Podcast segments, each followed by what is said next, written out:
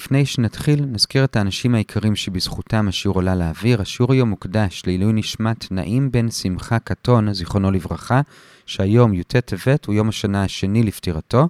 השיעור גם מוקדש לעילוי נשמת דוד בן אברהם לב, זיכרונו לברכה, שגם כן היום יום השנה לפטירתו. נודה לכולכם אם תלמדו לעילוי נשמתם. כל מי שרוצה לתמוך בשיעורים ולהקדיש או לתת חסות, מוזמן להיכנס לאתר סיני, ושם למעלה בתפריט. שלום לכולם, אנחנו לומדים את דף י"א במסכת מגילה באתר sny.org.il. אנחנו מתחילים היום קצת מתחת לאמצע עמוד א', ונסיים בנקודותיים ברבע העליון של י"ב עמוד א', השיעור היום יהיה 19 דקות. אתמול התחלנו סדרה של דפים של אגדתא, שבהם אנחנו הולכים לדרוש חלקים גדולים ממגילת אסתר. אתמול דרשנו את המילה הראשונה במגילה, ויהי, היום נמשיך עם הפסוק הראשון, ונראה קצת מהפסוק השלישי. אז הפסוק הראשון, כידוע, זה ויהי בימי אחשורוש, הוא אחשורוש המולך מהודו ועד כוש, שבע ועשרים ומאה מדינה, ועכשיו על הפסוק הזה נחלק את הדרשות לארבעה סעיפים. הסעיף הראשון זה להסביר את השם אחשורוש. מה זה בא לסמל? אז הגמרא מביאה ארבע דרשות. דרשה ראשונה שזה מלשון אחיו של ראש ובן גילו של ראש, כשראש זה כינוי לנבוכדנצר, ואחשורוש היה אחיו ובן גילו, כשהכוונה היא לא ממש אח, אלא הכוונה היא שהיה דומה לו ובן מזלו. במה הוא דומה לנבוכדנצר? שנבוכדנצר הרג את היהודים והחריב את המקדש, וגם אחשורוש רצה להרוג את היהודים, וגם מנע את בניית בית המקדש מחדש, כמו שנפרט עוד מעט בהמשך השיעור. דרשה שנייה זה של שמואל, שאחשורוש זה מלשון שהושחרו פניהם של ישראל, שהם היו שחורים מרוב ייסורים, כמו השוליים של קדרה. דרשה שלישית זה של רבי יוחנן, שכל מי שזוכר את אחשורוש, אומר אח לראשו, מרוב סחירת הצרות שהוא עשה לנו. ודרשה רביעית, רבי חנינא אומר שאחשורוש מלשון ראשים, כלומר עניים, שהכל היו עניים בימיו, כי הוא הטיל מס על הארץ. עד כאן סעיף ראשון.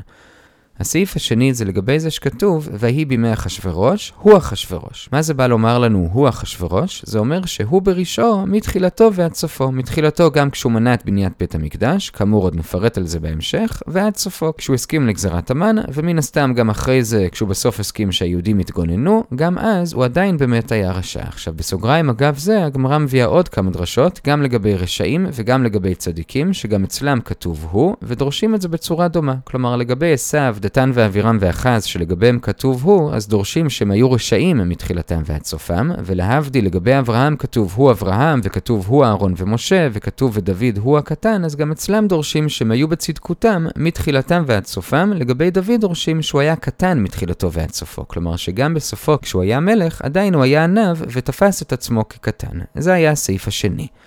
הסעיף השלישי זה על המילה הבאה, הוא אחשורוש המולך מהודו ועד כוש. עכשיו, מזה שכתוב המולך ולא שהיה מלך מהודו ועד כוש, דורש רב שהוא מלך מעצמו, ולא שהוא קיבל את המלוכה בירושה. ויש שתי דעות, האם זה דבר שהוא לשבח אחשורוש, כלומר שהוא נהיה מלך בזכות עצמו, כי הוא היה ראוי לזה, או לגנאי, כלומר הוא באמת לא היה ראוי למלך, והוא גם לא היה יורש, אלא שהוא שיחד את מי שהיה צריך לשחד, והוא נהיה מלך. זה היה הסעיף השלישי.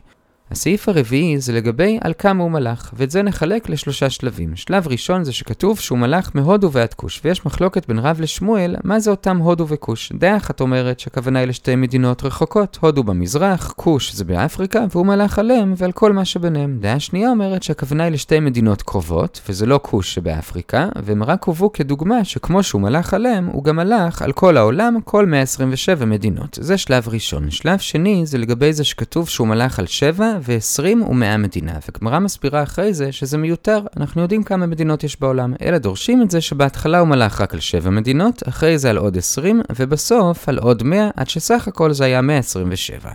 שלב שלישי לגבי על כמה הוא מלך, זה שהגמרא מביאה ברייתא שאומרת שאחשורוש ואחאב ונבוכדנצר, שלושתם מלכו על כל העולם. עכשיו הבן יהוידע מסביר שהכוונה היא לא ממש כל העולם, כלומר זה לא שהם מלכו גם על המזרח הרחוק ועל השבטים באירופה ועל אמריקה, אלא הכוונה היא לעולם שאז היה נחשב העולם המתורבת, שזה המזרח התיכון ומזרחה משם עד הודו בערך, ודרום מערבה משם החלק הצפוני יותר של אפריקה. בכל אופן שלושתם מלכו על כל העולם, איך יודעים את זה? אז אחשורוש זה כתוב במפורש שהוא מולך מהודו ועד כוש. פירוש. את אחאב לומדים מזה שעובדיה, כשהוא חיפש את אליהו, הוא אמר שהוא השביע את כל הממלכות שיגלו לו איפה אליהו, ומזה שהוא יכול להשביע את כל הממלכות, כנראה שהוא שלט עליהם, ונבוכדנצר זה מנבואה של ירמיהו שהוא ימלוך על כל העמים. אלה השלושה שמלכו על כל העולם. עכשיו שואלת הגמרא, הרי לכאורה יש עוד ארבעה שמלכו על כל העולם, וזה שלמה, סנחריב, דריווש וכורש, אז נעבור עליהם אחד-אחד ונראה למה הם לא הוזכרו. אז לגבי שלמה יש סיפור מדהים בגיטין בדף ס"ח, שהיה לו איזשהו ויכוח עם השמדי, והשמדי העיף אותו 400 פרסה, וממילא גם נעלם מהארמון שלו, ולקח לו זמן עד שהוא חזר לארמון, והיה צריך לשכנע את הסנהדרין שהוא באמת שלמה, ויש שם מחלוקת האם החזירו אותו לגדולתו לגמרי או שלא. דעה אחת אומרת שהוא היה מלך והדיוט ומלך, כלומר שבסוף החזירו אותו לגדולתו, אבל דעה אחרת אומרת שהוא היה מלך והדיוט, כלומר הוא חזר, אבל לא לגמרי. ממילא לגבינו, למה הברייתא לא הזכירה גם את שלמה כמי שמלך על כל העולם? אז אפשרות אחת, לפי הדעה שהוא לא חזר לגמרי, אז בגלל זה לא הזכירו אותו. אפשרות שנייה, בדיוק להפך, הוא חזר לגמרי, ולא הזכירו אותו לא כי הוא היה קטן משאר המלכים, אלא כי הוא היה גדול מהם, כי הוא מלך לא רק על התחתונים, אלא גם על העליונים, כי כתוב שהוא ישב על כיסא השם. זה לגבי שלמה.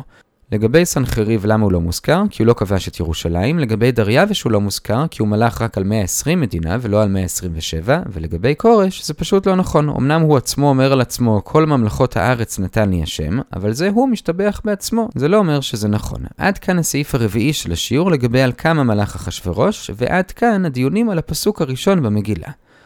השלב הבא של השיעור זה הפסוק השלישי במגילה, שכתוב שם, בשלוש למולכו עשה משתה לכל שרה ועבדיו. למה דווקא בשנת שלוש? מסביר רבא שיש נבואה בירמיהו שגלות בבל תהיה 70 שנה, ולאחשורוש היה חישוב שאותם 70 שנות הגלות אמורות להסתיים בסוף השנה השנייה של המלכות שלו, וברגע שהוא ראה שעברה השנה השנייה ועם ישראל לא נגאל והמקדש לא נבנה, עוד מעט נפרט על זה יותר, הוא הבין שכבר לא תהיה גאולה, וממילא הוא עשה משתה, ובאותו משתה הוא גם הרשה לעצמו להשתמש בכלי המקדש, הבין שהכלים אלו כבר לא יחזרו למקדש. זה בקצרה, עכשיו נפרט על זה הרבה יותר, לא נאמר את זה כרגע לפי סדר הגמרא, אלא לפי סדר החישובים, כמו שעוד רגע נסביר, בסוף נראה איך זה מסודר בגמרא עצמה.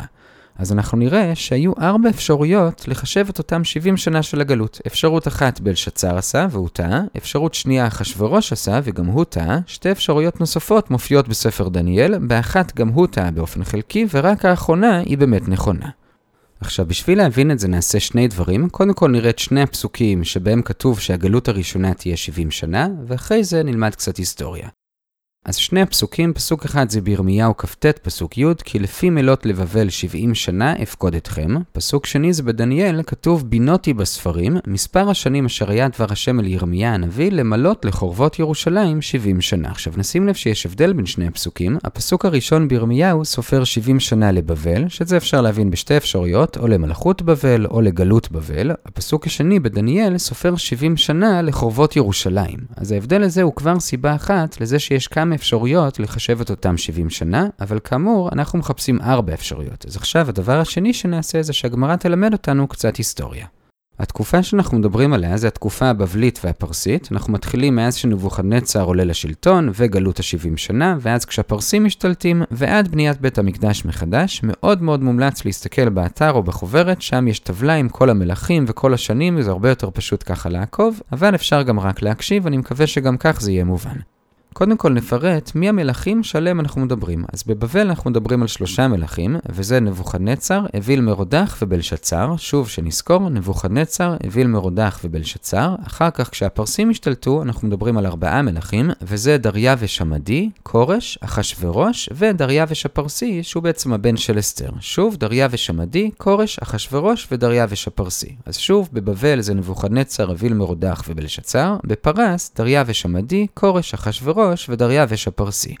עכשיו, לגבי כמה שנים כל אחד מהם הלך, אז נבוכדנצר מלך 45 שנה, אוויל מרודח 23 ובלשצר 3, שימו לב שסך הכל זה יוצא בבבל 72 שנה, אחר כך כשהפרסים השתלטו דריווש שנתיים, כורש שלוש, אחשורוש 14 ודריווש הפרסי 34, הוא היחיד שלא צריך לזכור את מספר השנים שלו, כי אנחנו מדברים רק על תחילת מלכותו, לא על ההמשך. אז שוב, בבבל סך הכל 72, זה נבוכדנצר 45, אוויל מרודח 23 ובלשצר 3. בפרס הראשונים הם קצרים, דריווש רק שנתיים, כורש 3, אחשורוש 14 ואחר כך דריווש הפרסי, שזה כבר לא משנה לנו. זה שנות המלכות של כל המלכים, אבל במהלך הסוגיה אומרת הגמרא הגמרא שזה לא ממש מדויק, כי אומרת שלגבי שני זוגות של מלכים, הם לא מלכו את כל השנים שציינו עכשיו, אלא ההחלפה ביניהם הייתה באמצע שנה. כלומר, נבוכנצר וויל מרודח מבבל, אמנם אמרנו שהם שלטו 45 ו-23, אבל ביחד זה לא יוצא 68, כי הם התחלפו באמצע השנה, ולכן זה יוצא 67. ואותו דבר לגבי פרס, דריווש עמדי וכורש, אמנם אמרנו שהם שלטו שנתיים ושלוש, אבל ביחד זה לא יוצא 5, אלא 4. כלומר, כורש מלך איפשהו באמצע השנה השנייה של דריווש. אז שוב, צריך לזכור, יש לנו בעצם שתי שיטות לספור את השנים. שיטה אחת שהיא לא נכונה, וזה שכל המלכים מלכו שנים שלמות. שיטה שנייה שיהיה נכונה, שלפחות שני זוגות לא מלכו שנים שלמות. וזה נבוכדנצר וויל מרודח רק 67 ולא 68, ודריווש עמדי וכורש ביחד זה רק 4 ולא 5. עד כאן לגבי כמה שנים כל אחד מהם הלך. עכשיו נתחיל לפרט איזה אירועים קרו בזמן של כל אחד מאותם מלכים, ותוך כדי נראית ארבע אפשרויות לחשב את אותם 70 שנה של הגלות. אז המלך הראשון שאנחנו מדברים עליו כאמור זה נבוכדנצר, הוא בעצם המלך הראשון של ממלכת בבל, כי הוא זה שנלחם נגד אשור ומוטט את אשור, ואז בבל היא תופסת את עמדת השליטה בכל האזור. בשנה השנייה שבה הוא מלך, הוא כבש את ירושלים מידי יהויקים, אחרי כמה שנים היה מרד, ואז בשנה השמינית של נבוכדנצר הוא הגלה חלק מתושבי ירושלים, זה נקרא גלות יהויכין או גלות החרש והמסגר. 11 שנה אחרי זה, כלומר בשנה ה-19 של נבוכדנצר, אז היה כבר את החורבן הגדול וגלות צדקיהו. זה לגבי נבוכדנצר, שהוא כאמור מלך 45 שנה. אחריו הגיע אביל מרודח, 23 שנה, ואחריו בלשצר, שהוא היה הראשון שחישב את ה-70 שנה בצורה מוטית. מה הוא אמר? הוא חשב שה-70 שנה זה מהזמן שבו נבוכדנצר עלה לשלטון, והוא גם חישב בטעות את השנים כשנים מלאות. כמו שהזכרנו מקודם בהקדמה, ממילא נבוכדנצר היה 45 שנה, אביל מרודח 23, סך הכל 68, וממילא אחרי עוד שנתיים של בלשצר עצמו, כשבלשצר רואה שהגאולה של ישראל עדיין לא הגיעה, הוא חושב שהיא כבר לא תגיע, כי הנבואה כנראה לא נכונה. ואז הוא עושה את הטעות של חייו, במהלך משתה הוא מוציא את כלי המקדש, ואז הם רואים יד שכותבת איזושהי כתובת על הקיר, והוא קורא לדניאל שיפרש לו את הכתובת, ודניאל מפרש לו שהוא הולך למות, וזה עונש על זה שהוא הוציא את בית המקדש, ובאמת עוד באותו לילה הוא נהרג, והפרסים כובשים את בבל. עד כאן החישוב הראשון של בלשצר, כאמור הוא חישב את זה מההתחלה של מלכות נבוכדנצר, וגם חישב בשנים מלאות, וזה היה הטעות.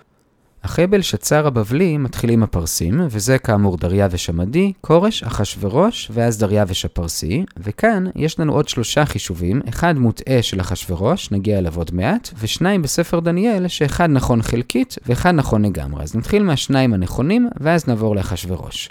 השניים הנכונים מוסברים בגמרא בשורה השנייה בי"ב עמוד א', וזה בנוי על זה שבעצם יש סתירה בפסוקים, כמו שכבר הזכרנו מקודם. פסוק אחד בירמיהו אומר, כי לפי מלות לבבל 70 שנה, פסוק שני בדניאל אומר, למלות לחורבות ירושלים 70 שנה. ובעצם זה נותן שתי אפשרויות. חישוב הראשון זה חישוב שדניאל עשה, והוא הלך לפי מלות לבבל 70 שנה, רק שבניגוד לבלשצר, שעשה בזה שתי טעויות, הוא גם חישב את זה לפי התחלה של נבוכדנצר, והוא גם חישב את זה בשנים מלאות. דניאל לעומת זאת חישב את זה לא לפי השנה הראשונה של נבוכדנצר, אלא שנה אחרי זה, כשהוא כבש את יהויקים, זה בעצם מוסיף עוד שנה. דבר שני שהוא עשה, זה שהוא חישב את זה לא בשנים מלאות, כלומר שנבוכדנצר ואוויל מרודח היו סך הכל 68, וכורש מלך כבר בשנה השנייה של דריווש. ממילא אם נחשב מהשנה השנייה של נבוכדנצר, זה יוצא נבוכדנצר ואוויל מרודח ביחד 66, ועוד שלוש של בלשצר זה 69, ועוד שנה אחת של דריווש, שאז כבר כורש עלה לשלטון, זה 70. זה החישוב הראשון, השנה הראשונה שכורש עולה לשלטון. החישוב השני זה בהנחה שסופרים לא למלכות בבל, אלא לחורבות ירושלים, כלומר לגלות, והכוונה היא לגלות השנייה, כלומר גלות צדקיהו, שאז היה החורבן, שזה היה בשנה ה-19 של נבוכדנצר. אם נחשב משם, אז נעשה 67 פחות 19, זה משאיר לנו 48 של נבוכדנצר ואוויל מרודח, לזה נוסיף את בלשצר, 3 שנים הגענו ל-51,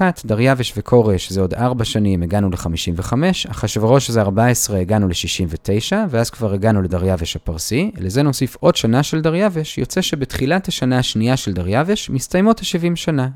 אלה שני החישובים שעשה דניאל, שוב, הראשון יוצא בשנה הראשונה של כורש, השני יוצא בערך 18 שנה אחרי זה, בשנה השנייה של דריווש. עכשיו, איך אנחנו יודעים שדניאל עשה שני חישובים, ולמה אמרנו שהראשון נכון חלקית והשני נכון לגמרי? אז איך אנחנו יודעים שדניאל עשה שני חישובים? זה כי אנחנו רואים בפרק ט' בדניאל, כשכתוב את החישוב השני, שזה לחורבות ירושלים, קודם כל כתוב בינותי בספרים, ואז הוא אומר את החישוב השני. עכשיו, מזה שהוא אומר בינותי בספרים, זה נשמע שהוא היה צריך להתבונן, כלומר לפני זה הוא אמר משהו אחר, ומסבירה הגמרא וגם גם לפי פשט הפסוקים שם, שבהתחלה דניאל הלך לפי החישוב הראשון, שזה השנה הראשונה של כורש, וזה באמת חישוב נכון. הטעות של דניאל הייתה שהוא ציפה שבאותה שנה כבר ייבנה המקדש, אבל הסביר לו שם המלאך, כמו שמתואר שם בפרק, שהמקדש עוד לא אמור להיבנות, אלא בהתחלה אמור להיות רק התחלה של בנייה, ובאמת כורש בתחילת ספר עזרא מתואר שהוא נותן רשות ליהודים לחזור לירושלים ולהתחיל לבנות את בית המקדש, אבל זה רק ההתחלה, כי באמת אחרי זה השומרונים שכנעו את הפרסים להפסיק את הבנייה, ואחשוורוש אחרי זה במשך 14 השנים שלו גם כן לא נותן לבנות כמו שהזכרנו מקודם, ורק אחרי זה, בשנה השנייה של דריווש, שבא אחרי אחשוורוש, הוא שוב יאפשר להתחיל לבנות, וזה כבר החישוב השני. אז באמת, כאמור, שני החישובים נכונים, הראשון זה רק התחלת הבנייה, אחרי זה נפסקת, והשני זה חידוש הבנייה בשנה השנייה של דריווש, והטעות של דניאל הייתה שהוא חשב שבחישוב הראשון כבר אז ייבנה.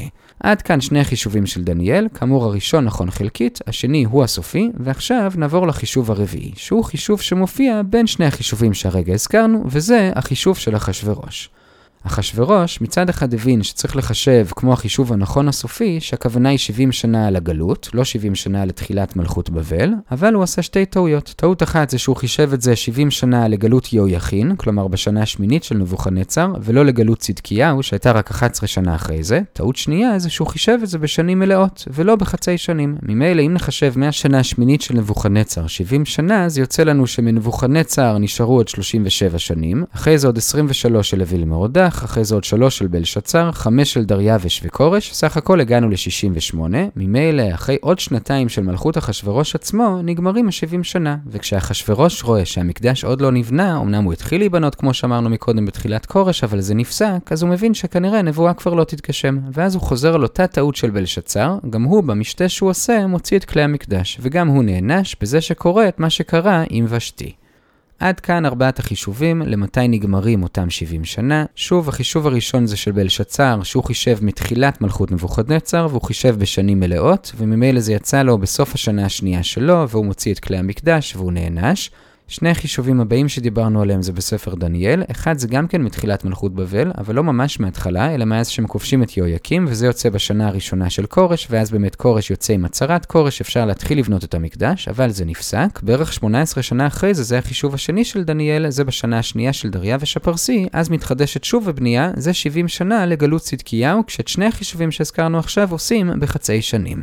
החישוב הרביעי, שגם הוא לא נכון, זה של אחשורוש, שזה היה בין שני החישובים שהזכרנו, וזה בסוף השנה השנייה של אחשורוש, וממילא בתחילת השנה השלישית הוא עושה משתה, והוא מוציא את כלי המקדש, וגם הוא נענש על זה.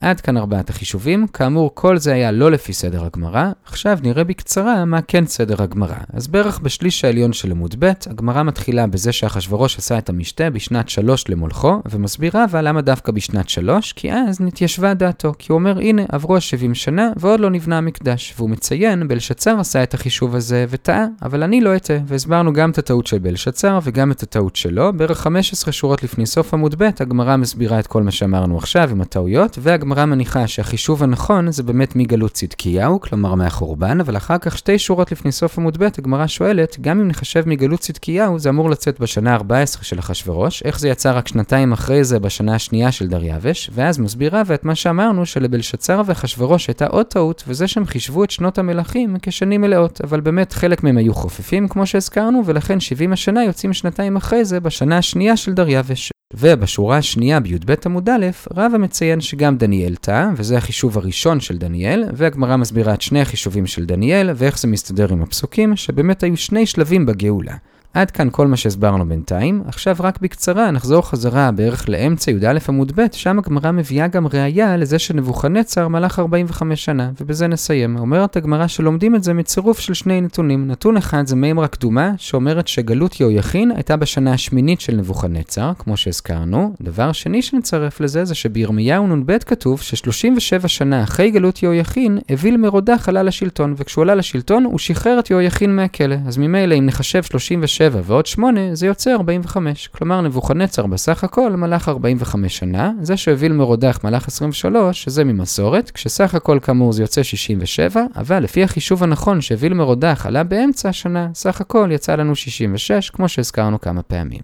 עד כאן החישובים השונים של 70 השנה, כאמור כדאי מאוד לראות את זה באתר או בחוברת, שם יש טבלאות וזה הרבה יותר מובן. את כל זה הבאנו בשביל להבין למה אחשורוש עשה את המשתה בשנה השלישית, ולמה דווקא אז הוא הרשה לעצמו להוציא את כלי המקדש. בזה הגענו לשורה העשירית בי"ב עמוד א', ממש לסיום הגמרא מביאה הערה נוספת על כורש, אמרנו שכורש הרשה ליהודים לעלות לירושלים ולבנות את בית המקדש, על זה הגמרא מביאה דרשה על פסוק בישעיהו, שהשם כביכול מתלונן על זה שהוא אמר לכורש שידאג באופן אישי לבניית המקדש, ובמקום זה כורש רק הרשה ליהודים לעלות, אבל לא דאג לזה אישית, ואולי לכן זה באמת לא יתקדם. עכשיו רק צריך עיון קטן, איך זה מסתדר עם מה שאמרנו מקודם, שמראש הצהרת כורש לא הייתה אמורה להוביל לבניית המקדש, אלא רק אחרי 70 שנה לגלות צדקיהו. בכל אופן, בזה הגענו לרבע העליון של י"ב עמוד א', נעצור כאן, נחזור על מה שראינו. המשכנו היום לדרוש את תחילת המגילה, חילקנו את זה לחמישה סעיפים. בסעיף הראשון הסברנו את השם אחשורוש, או כי הוא היה דומה לראש, שזה נבוכדנצר, או כי הושחרו פניהם של ישראל, או כי כל מי שזוכר אותו אומר אח לראשו, או כי כולם נעשו ראשים, כלומר עניים בימיו. הסעיף השני הוא אחשורוש, הוא ברשעו מתחילתו ועד סופו, אמרנו את זה גם לגבי עשיו, דתן ואבירם ואחז, ולהבדיל לגבי אברהם, אהרון ומשה ודוד. הסעיף השלישי, המולך, זה שהוא מלך מעצמו, לא מירושה, זה יכול להיות או לשבח כי הוא היה ראוי לזה, או לגנאי כי הוא שיחד בשביל להיות מלך. הסעיף הרביעי זה על כמה הוא מלך, את זה חילקנו לשלושה שלבים. שלב ראשון מהודו ועד כוש, אמרנו שיש שתי דעות, האם זה שתי מדינות רחוקות והוא מלך עליהם ועל מה שביניהם, או שזה שתי מדינות צמודות וזה רק דוגמה למדינות שעליהם הוא מלך. סעיף שני, 7 ו-20 ומאה מדינה, בהתחלה על 7, אחרי זה על עוד 20, אחרי זה על עוד 100, ושלב שלישי יש ברייתא ששלושה מלכו בכיפה, כלומר בכל העולם, אחשורוש, אחאב ונבוכדנצר, והסברנו למה לא הזכרנו את שלמה ולהבדיל סנחריב, דריווש וכורש. עד כאן הסעיף הרביעי. בסעיף החמישי הסברנו למה הוא עשה משתה בשנת שלוש למולכו, ואז הוא גם הוציא את כלי המקדש, כי לפי החישוב שלו, 70 השנה של הגלות היו אמורות להסתיים אז, ואז להיבנות בית המקדש, וכיוון שהוא ראה שהוא לא נבנה התיישבה דעתו, והוא הרשה לעצמו להוציא את כלי המקדש. ואגב זה, הבאנו כבר את ארבעת החישובים האפשריים ל-70 השנה, חישוב אחד של בלשצר, שחישב שזה אמור לצאת בסוף השנה השנייה שלו, ולכן בשנה השלישית הוא עושה משתה, והוא מוציא את כלי המקדש, והוא נהרג עוד באותו לילה. הטעות שלו הייתה זה שהוא חישב לתחילת מלכות נבוכדנצר. החישוב השני והשלישי זה חישוב נכון, את שניהם עשה דניאל, חישוב אחד בדומה לבלשצר זה חישוב מתחילת מלכות בבל, אבל לא ממש מההתחלה, אלא שנה אחרי זה כשהם כבשו את יהויקים, את זה הוא מחשב מהפסוק כי לפי מלות לבבל, כלומר תחילת מלכות בבל על ישראל, חישוב שני זה מהגלות, כמו שכתוב למלות לחורבות ירושלים, והכוונה היא לגלות צדקיהו, וזה יוצא 18 שנה אחרי זה, בשנה השנייה של דריווש הפרסי, והמלאך גבריאל מסביר לדניאל שבאמת שני החישובים נכונים, החישוב הראשון זה רק בשביל הצהרת כורש, יתחילו לעלות ירושלים, יתחילו לבנות את המקדש, אבל אז הבנייה תיעצר, ורק בערך 18 שנה אחרי זה הבנייה תתחדש, שזה החישוב השני. הטעות של דניאל הייתה שהוא חשב שהבנייה תתחיל ותסתיים כבר בחישוב הראשון. החישוב הרביעי שהזכרנו זה כאמור החישוב של אחשורוש, שהוא חישב את זה מהגלות, אבל מגלות יהויכין, ואז יצא לו בשנה השנייה שלו, ולכן בתחילת השנה השלישית כאמור הוא עשה את המשתה והוציא את כלי המקדש. עוד טעות שלו ושל בלשצר הייתה שהם חישבו את שנות המלכים בשנים מלאות, לעומת זאת בשני החישובים הנכונים המלכים מאבדים שתי שנים, כי נבוכנצר וויל מרודה חפפו בשנה אחת, ואותו דבר לגבי דריווש עמדי וכורש. עד כאן ארבעת החישובים של 70 השנה של גלות בבל. בדף הבא, כיוון שכבר הזכרנו את כורש, נמשיך ונעסוק בו כל טוב בינתיים.